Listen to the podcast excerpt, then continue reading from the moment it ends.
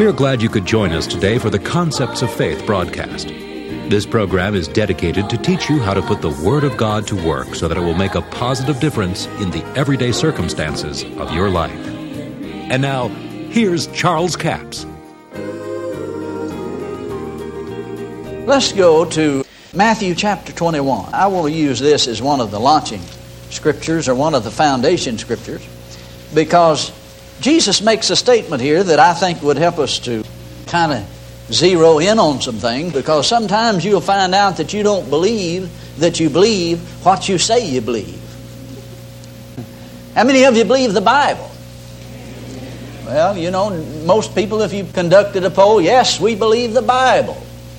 Okay, let me read you something that Jesus said in Matthew 21, verse 22. Well, let's back up to verse 20. And when the disciples saw it, the fig tree that had withered, they marveled and saying, How soon is the fig tree withered away? Jesus answered and said unto them, Verily I say unto you, if you have faith and doubt not, ye shall not only do this which is done unto the fig tree, but also if ye shall say unto this mountain, Be thou removed and be thou cast into the sea, it shall be done. And all things whatsoever you ask in prayer, believing, you shall receive. Now, verse 22, if you think about that for a little bit, you wonder how in the world could that be true? All things whatsoever you ask in prayer, believing, you shall receive. But Jesus said it was true. I don't know about you, but I'm just going to believe what Jesus said. All things whatsoever you ask in prayer believing, you shall receive. Well, he didn't say all things that you ask you'll receive. He didn't say all things that you speak will come to pass. Even Mark 11:23 tells us that we have to believe and doubt not in the heart and believe that those things which he saith shall come to pass. Well, there's too many people today that don't believe what they're saying will come to pass. You know, you listen to some people talk for a little bit, and they better not be believing what they say will come to pass.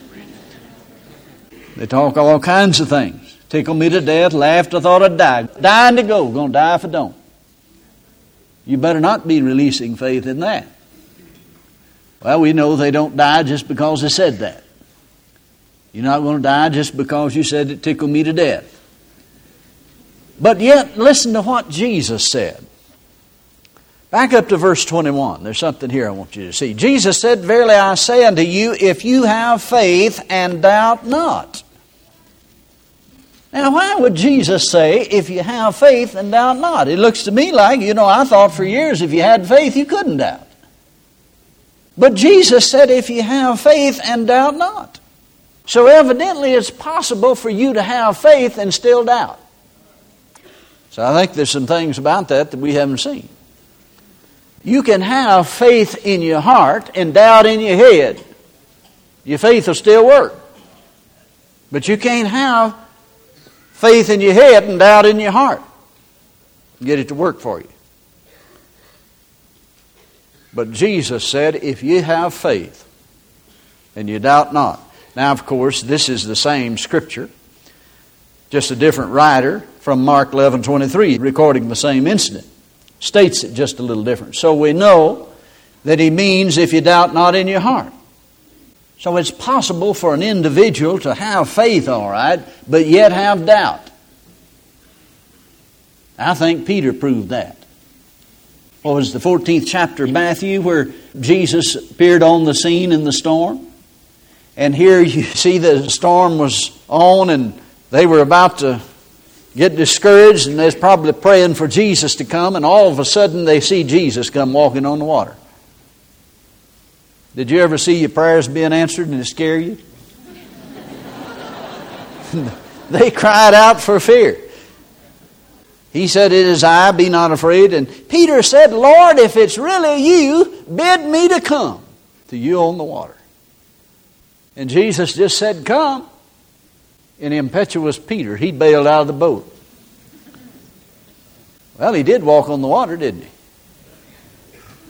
But we can learn something from that. Don't go whole hog when you're half ready.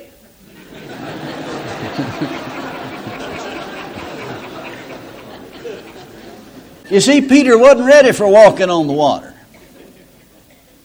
And I asked the Lord about that one time. I said, Lord, I want to ask you something. Why did you call Peter out of the boat when he wasn't ready for water walking faith? He said, I didn't do it. Well, I said, I know you did.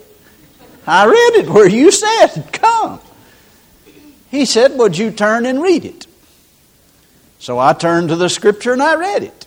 I said, See there, you said, Come. He said, Read the rest of it. Peter said, Lord, if it be you, bid me come. He said, What was I going to say? No, it's not me, Peter. he said, I'd been lying if I'd said that. He said, I didn't call Peter out of the boat. He said, Peter called himself out of the boat. Did you ever paint yourself in a corner like that? Now, Lord, if you want me to do this, why let this happen? And it was God's will for you to do that, but it wasn't God's will for this to happen. So you paint yourself in a corner sometimes. Now, Peter was not ready for water walking faith because he had not learned to believe without doubt. Now, he bailed out of the boat, and here he goes walking to Jesus. He's walking all right, isn't he? I don't know of anybody else that's even done that. Oh, well, I did last winter, you know. I walked on the water. It was hard water, though. but Peter did walk on the water. But what happened, the Bible says, he saw the wind so boisterous and the waves, and fearing, he began to sink. Now, notice something. Here's a man that has enough faith. There was enough spiritual power of faith in that one word, come, to cause Peter to be able to walk on the water. See, the Bible says faith cometh by hearing the Word of God. Faith in God and His Word comes by hearing the Word of God. There was enough spiritual power in that one word that Peter could walk on the water. But he had not learned to believe and doubt not. He believed as long as he had Jesus in the center and going to him in the center of his thinking. And that was his total desire. That was all that he was believing. But as soon as he saw the wind and the waves, the Bible says, fearing, he began to sink. Now, this will prove to you that faith does not leave you all at once. The Bible says, fearing he began to sink. Did you ever see anyone step off in the swimming pool and you said, Look at him, he is beginning to sink. he is now up to his knees. Now he's up to his waist. He is beginning to sink. No, you step in the pool and you go chug. You're gone, man. I mean, you sink. So this proves to you that he did not lose all of his faith at once it left by degrees. To the degree which he observed lying vanity. Something that had nothing at all to do with what he is doing caused him to sink. What did the waves have to do with walking on the water?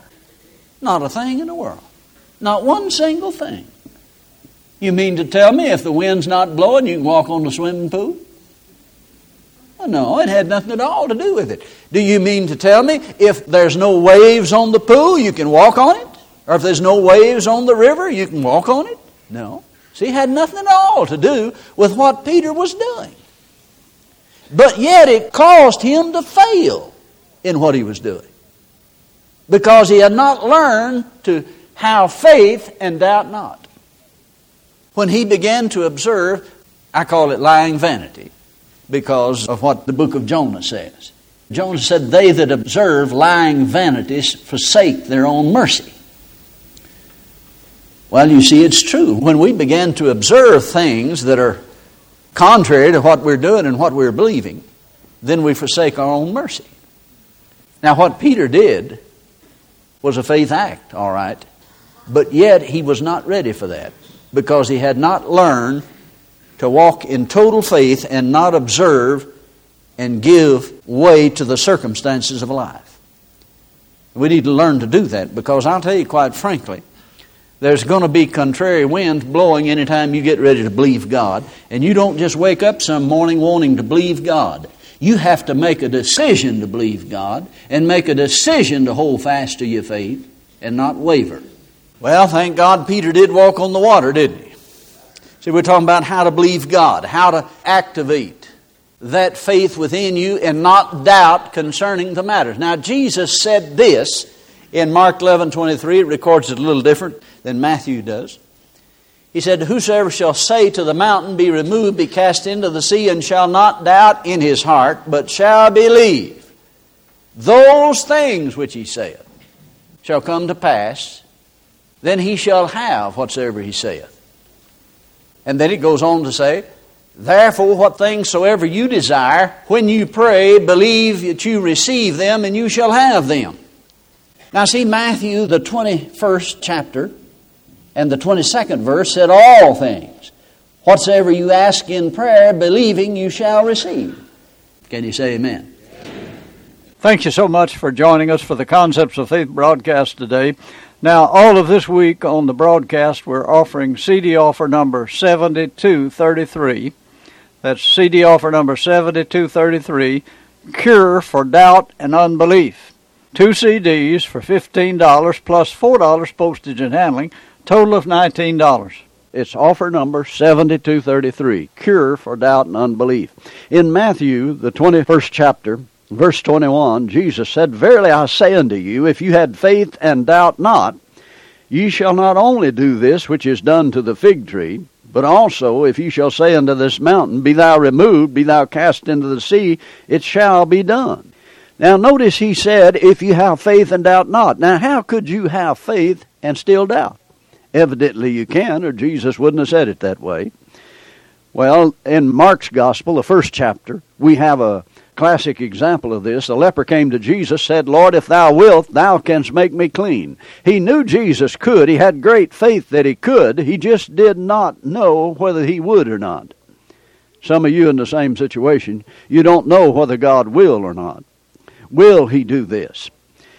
And Jesus, moved with compassion, put forth his hand and touched the man, and no power flowed. He's just as crippled as he ever was, until Jesus said, I will, be thou clean. Mark records it this way As soon as he had spoken, immediately the leprosy departed from him. Now, there's a truth there that you need to get a hold of. Because if you have faith and you doubt in your heart, then it's not going to come to pass. You could have great faith that God could, but not have any faith that God would at this time. That's offer number 7233. It's called Cure for Doubt and Unbelief. The Word of God is the cure for doubt and unbelief. Jesus proved that. When he said, I will, be thou clean, he answered the man's question, and the man got healed immediately. That's offer number 7233 Cure for Doubt and Unbelief. Two CDs for $15 plus $4 postage and handling Total of $19. We have a toll free order line, 1 877 396 9400. Until tomorrow, this Charles Capps reminding you that the enemy is defeated, God is exalted, and yes, Jesus is coming soon. To order the product offered today, call 1 877 396 9400 or write Charles Capps, P.O. Box 69, England, Arkansas 72046. A complete list of CDs, books, and DVDs are available online at charlescapps.com. Through the website, you can listen to this radio program again and subscribe to our podcast. This broadcast is sponsored by Charles Capps Ministries and our listeners in this area.